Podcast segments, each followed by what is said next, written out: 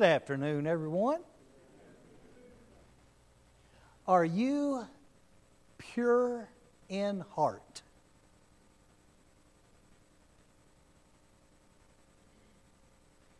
Okay, another question would be what does God look like? Well, if you're pure in heart, you will one day see God.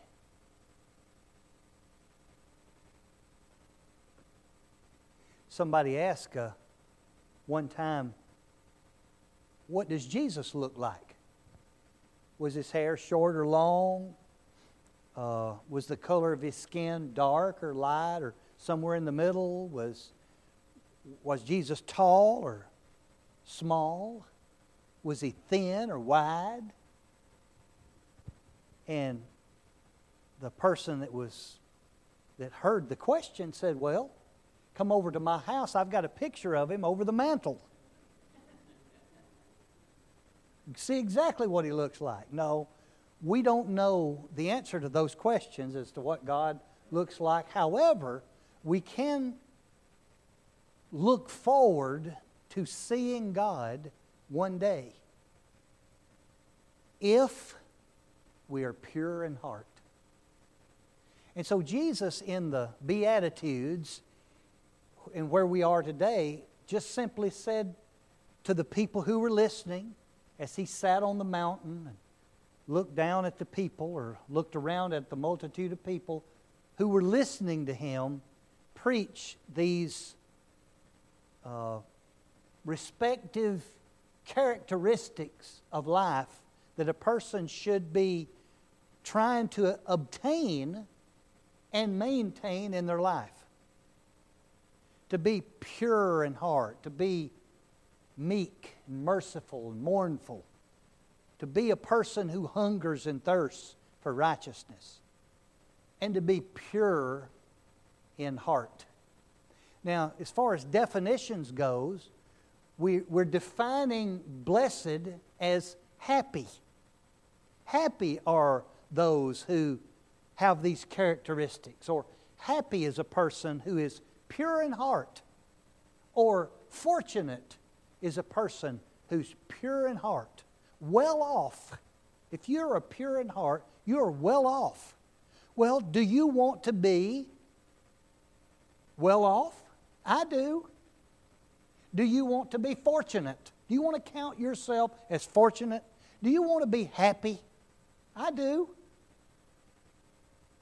I want to be blessed by God. Well, how do you do that, Brother Mickey? Well, be pure in heart. All right, what does that mean? So we're going to sort of define, describe what it means to be pure in heart because if we're going to be that, we need to know. We need to know if we are and then keep doing it.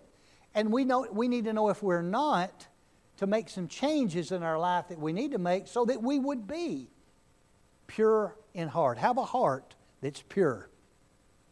So let's just follow along with these thoughts and descriptions of what it means to be pure in heart or have a pure heart. To be pure means to be clean and free from impurities or contaminants.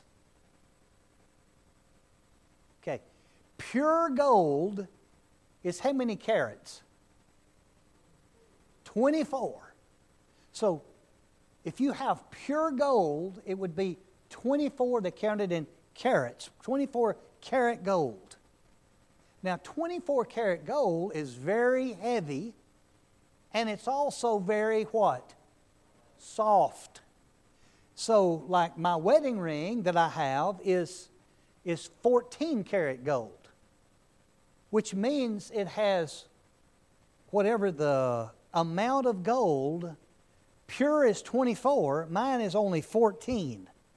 So there's, there's impurities in my ring, and in this case, it's a positive thing because it's included or mixed in with the gold to make it stronger. So whatever's mixed in with the gold, and then they mix that in there, and then they create this ring that I have, and other items that we have that are gold. In the Old Testament, the, the uh, Ark of the Covenant and other items in the temple were made from wood and other, other items, but it was overlaid with the, he says, pure gold. That would mean the 24 karat kind. They would get rid of all the contaminants, contaminants and extras and impurities to make that gold pure. And how they did that and how we do that is to heat it. So you heat the gold, and then the gold settles to the bottom, and all the impurities, then we can take off the top. Then you'll have pure gold. In a real sense, God allows us to go through trials and tests and temptations in order to purify us, in order to help us have a purer character, a purer mind, and in this case, a purer heart. The more we have to go through in life, the purer we are. We know how it is, we know how it feels. We know because we've been there in that test or that trial or that temptation. In Titus chapter 1, in verse 15, Titus chapter 1, in verse 15, the Apostle Paul talks about people who are impure in their hearts. And he talks about people who are pure in their so some people have a pure heart, some people have an impure heart. Listen to this. He said, To the pure, all things are pure. That's really kind of it was odd to me when I read that. To the pure, everything is pure. We'll talk about that in a moment. But to those who are defiled and unbelieving, nothing is pure. But even their mind and conscience are defiled. They profess to know God, but in works they deny Him, being abominable, disobedient, and disqualified for every good work. To the pure, all things are pure. But to the impure, nothing is pure. And that sort of tells me that you're either pure or you're impure. There can be no other way. The moment in time that you are contaminated by sin, you are no longer pure. And the moment in time that sin is removed from your heart, you're pure. You can't be a little pure and a little impure. You're either pure or impure. And of course, we're going to end this lesson on what makes the difference, but a person with a pure heart looks for the good in anything and everything. A person with a pure heart looks for good in life. They get up of a morning and they look for something positive. And I have found when you look for something positive, what will you find? Something positive. And the adverse is also true. If you look for something negative and impure, what are you going to find? Negative and impure? Some people who are pure see the good in, in others all the time. And the I was thinking about, and I haven't watched this movie in a long time, but the title of it was Hook. Captain Hook and all the Peter Pan movies. But this one was sort of the, when Robin Williams played uh, Peter Pan. And you know, uh, he had grown up, came, left the boys, and came to the real world and had children. And Hook came and kidnapped his children. And make a long story short, at the end of the movie, Peter Pan has Captain Hook right where he wants him. And he's about to destroy him or slay him. And Robin Williams' little girl, which not really his girl, just in the movie, came and tugged on his pants and said, Daddy, he's just a mean old man who never had a mother. Do you remember that? If you've seen the, look, we feel we feel sorry for him. He's just a mean old man who never had a mother. And what she's saying is if, if he had had a mother, oh, he wouldn't be this way. He'd be totally different.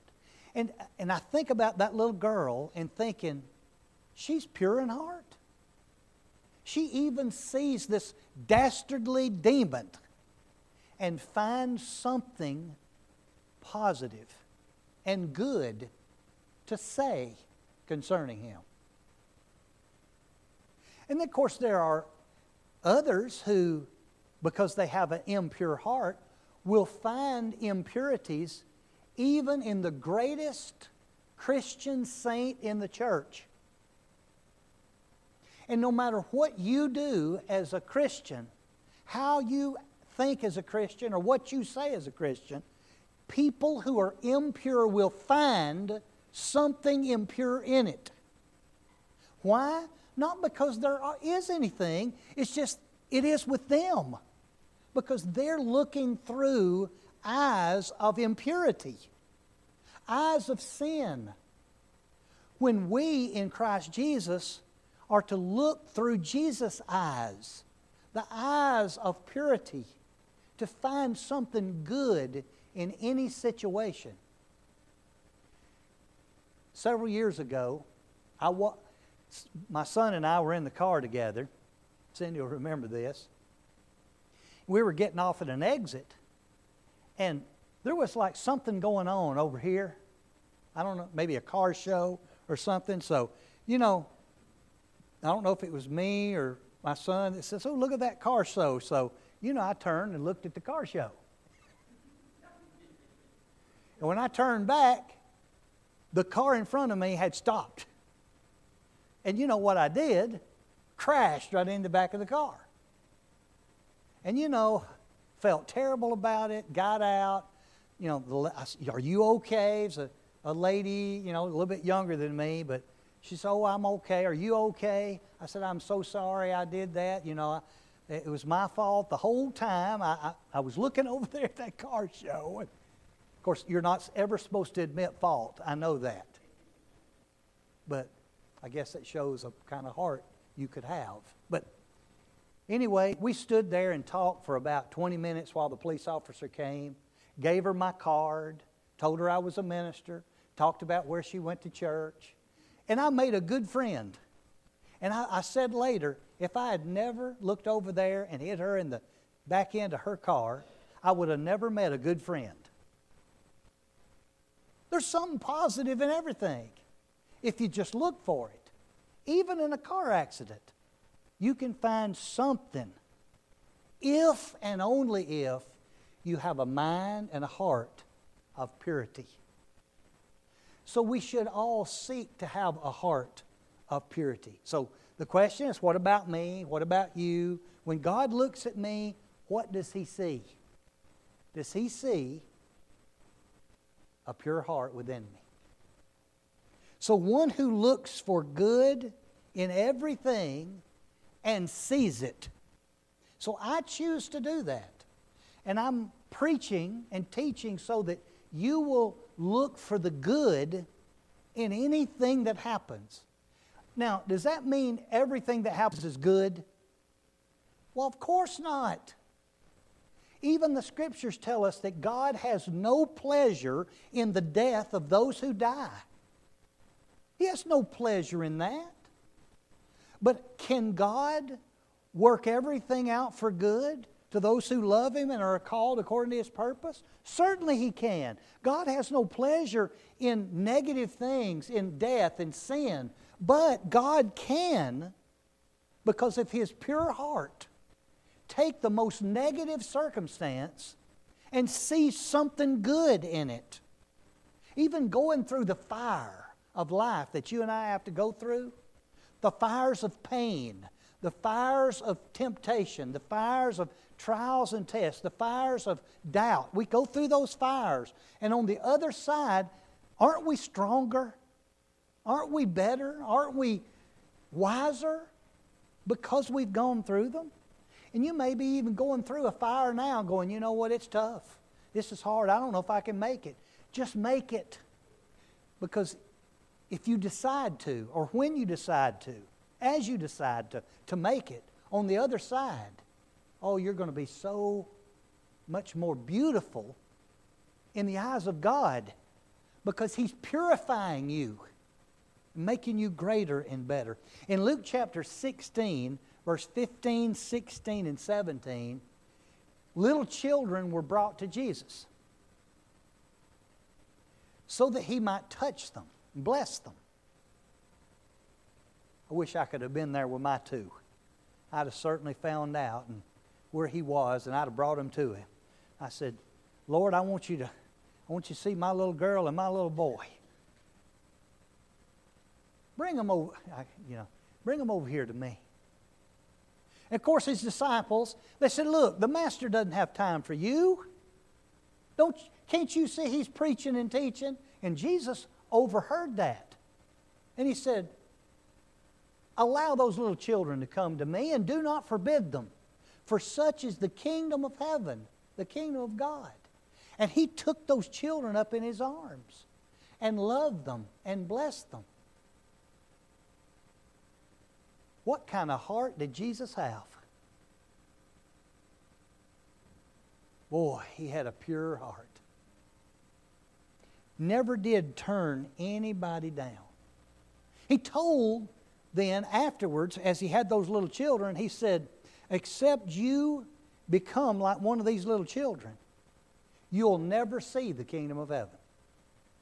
Now, he's not talking about how we ought to be like a child and pitching a temper tantrum because we don't get our way, or crying and complaining because we're asked to do something that we didn't want to do. He's not talking about those kinds of attitudes or characteristics, but the attitude of purity.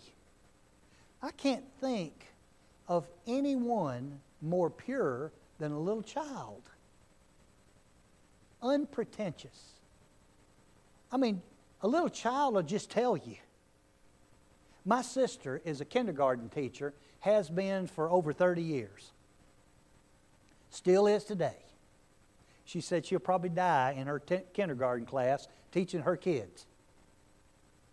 But every year, at the beginning of the year, the first year, she sends a letter home with every child in their backpack. And it's quite simple, it's the rules of the class, but the very bottom she says, a promise from me to you. My promise is that if you do not believe everything your child says about me, I will not believe everything your ch- child says about you. Because she has stories, my sister has stories to tell. Because a five year old, four, five year old, will tell you everything. This is what mama said, this is what daddy said, and this is what they did, and this is how they did it, and this is how it looked, and this is what I saw. And oh, and my sister's like, uh, uh, I believe we just better stop right here, okay? Uh, pure in heart, honest, a person of integrity, a person who looks for the good in everything. How, if we are either pure or impure, we start out pure. There's a certain time in every person's life where one, one moment ago they were pure. And one moment later they are impure because of sin. And we don't have an age of when that is. In some, in some uh, civilizations, it's 13 years old. In some civilizations, it's 15 years old or 16 years old. Some it's 18 years old. Some it's 21 years old. Some it's 25 years old. Even in America, at 18 years old, you're different. At 21 years old, it's a, it's a, a plateau you, you reach for and get on it at 21. There are things you can do at 21 you cannot do legally at 20. And so that moment in time where you have your birthday and you go from 20 to 21, it's different. We realized that when our children were growing up, that, uh, and, and you've probably realized that, realized that too. 25 is one of those ages. If you, if you buy car insurance, at 25, your car insurance goes from like almost unaffordable to affordable at 25. So there's these ages that are set. Well, in a human being, between that human being and the Almighty God, there's a moment in time where we go from impure and don't go from pure to impure because of sin. What age is that?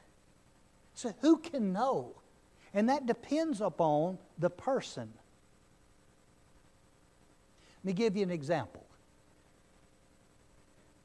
There's a day that a mother goes to the grocery store. And where do they put all the gum and mints and candy, little toys and all of that? Where, where do they put that? I mean, I know it's in the toy department, but it's at the checkout. And it's on this side, and it's on this side, and it's even high up where somebody in the buggy can reach over there. And so the mother has a, you know, a five year old and a that's down here, and then she's got a two or three year old up in the buggy. And she's putting her bug, uh, groceries on the counter, you know? And, you know, and she's talking to the attendant and loading the groceries and, you know, and little Johnny's right here and he's, oh, just keep your hands off that, keep your hands off this. And, you know, and finally she pulls the buggy on over there, gets the groceries back into the buggy like she needs to, pays for the groceries, and she's pushing her cart out to, to, toward the car. And she looks, she hadn't noticed the little girl sitting in the buggy. And she looks at the little girl, and there she's holding a Hershey bar, half eaten, with the chocolate all over her mouth. And she looks and, What did you do? And the little girl just smiling. Mmm, took another big bite of the Hershey bar. And of course, the brother's saying, Why can't, why can't I have one? She got a candy bar. And the mother's like, Oh, what am I going to do? So, you know what she does? She turns the grocery cart back around. She goes back into the grocery store only to meet two security guards and a Louisville Metro police officer who cuff her two year old and haul her off to jail, right? Because she committed the crime of shoplifting. Is that true? Why, no. She goes in and she apologizes to the lady at the checkout. I am so sorry. She pulls out her wallet, and the lady said, Well, you know, it happens sometimes, and you know, you were busy, and it's okay.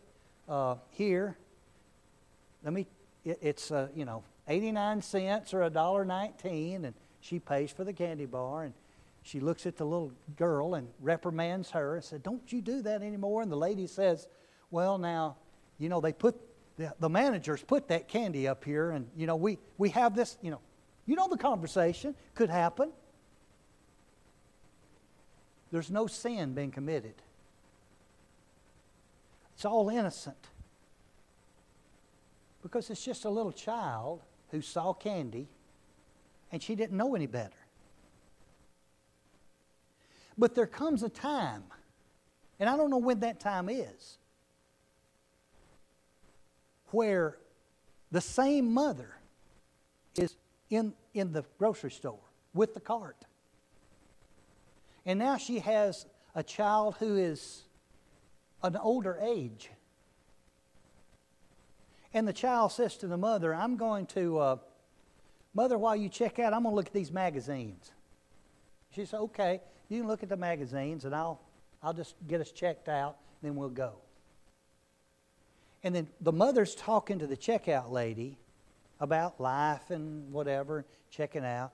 Meanwhile, the young lady, whatever age she is, if you could see her, she would look to the right, she would look to the left, she would look around, and she would take the Hershey bar and slip it in her purse. Close her purse, then walk up to the mother and say, Okay, I'm ready.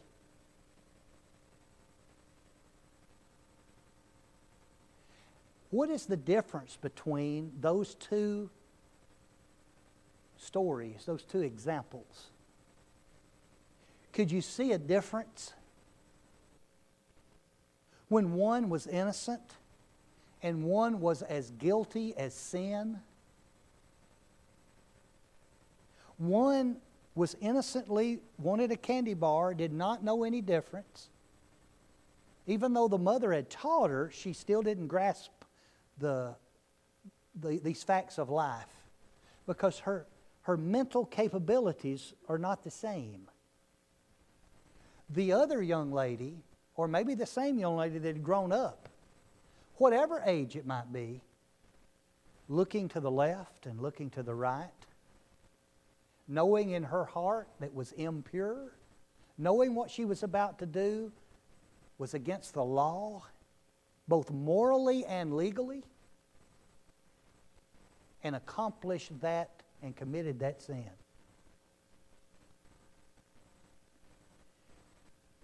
In a moment, she went from pure to impure. And she didn't even get to enjoy the candy bar yet.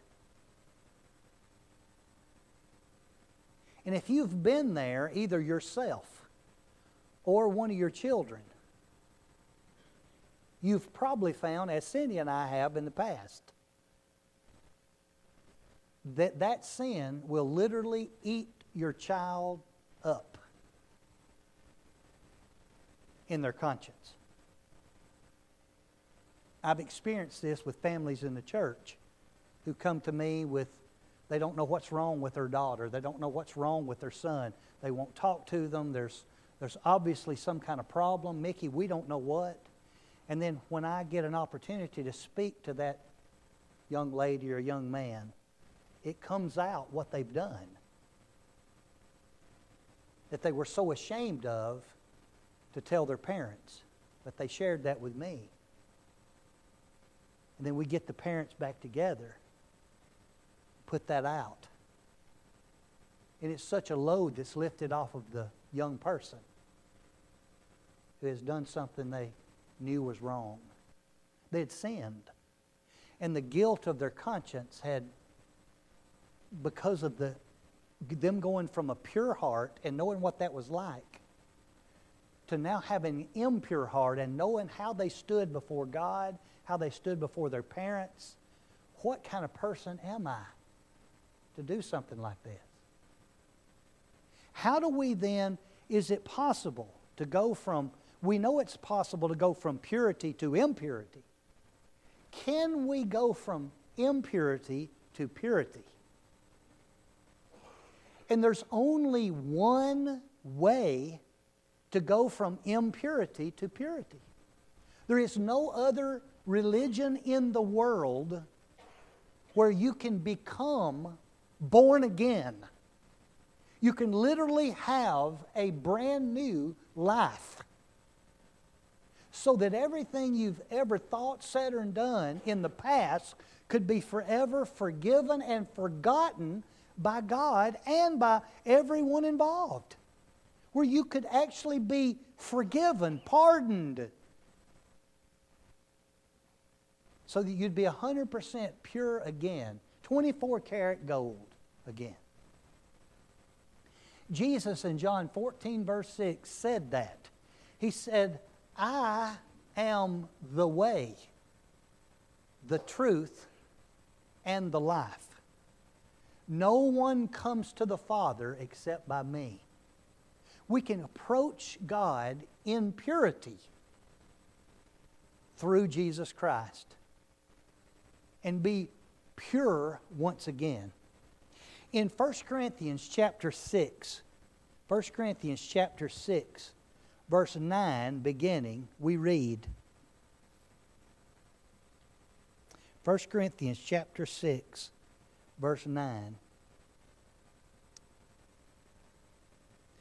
Do you not know that the unrighteous will not inherit the kingdom of God? Now, unrighteous is just another word for impure.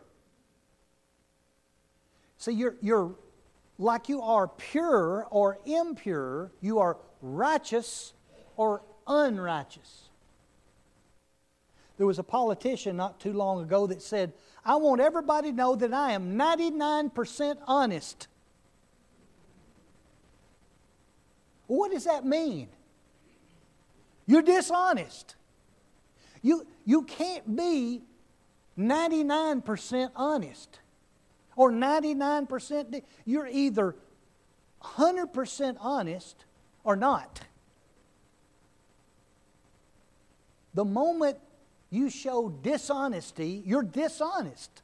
So you're either righteous or unrighteous. And it's the same sort of picture as pure and impure.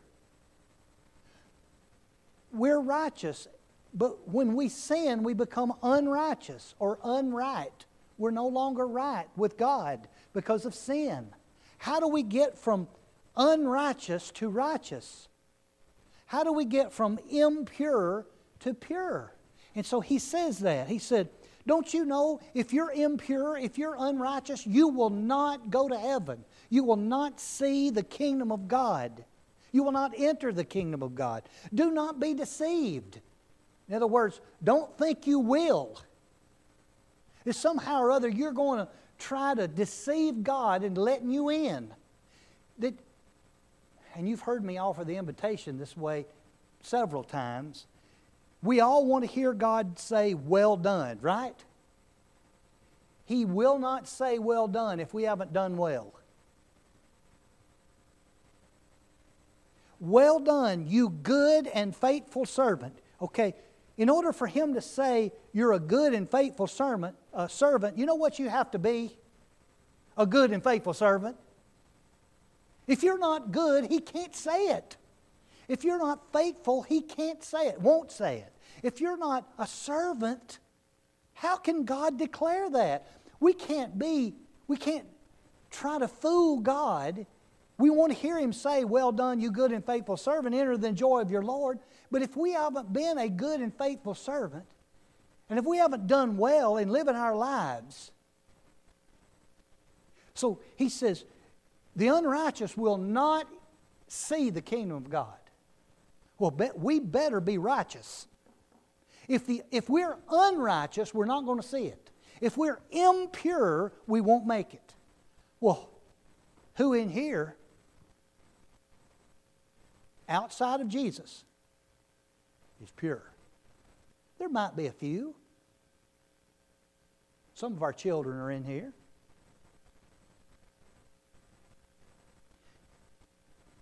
But there was a moment in your life and mine that we went from impure, I mean, we went from pure to impure.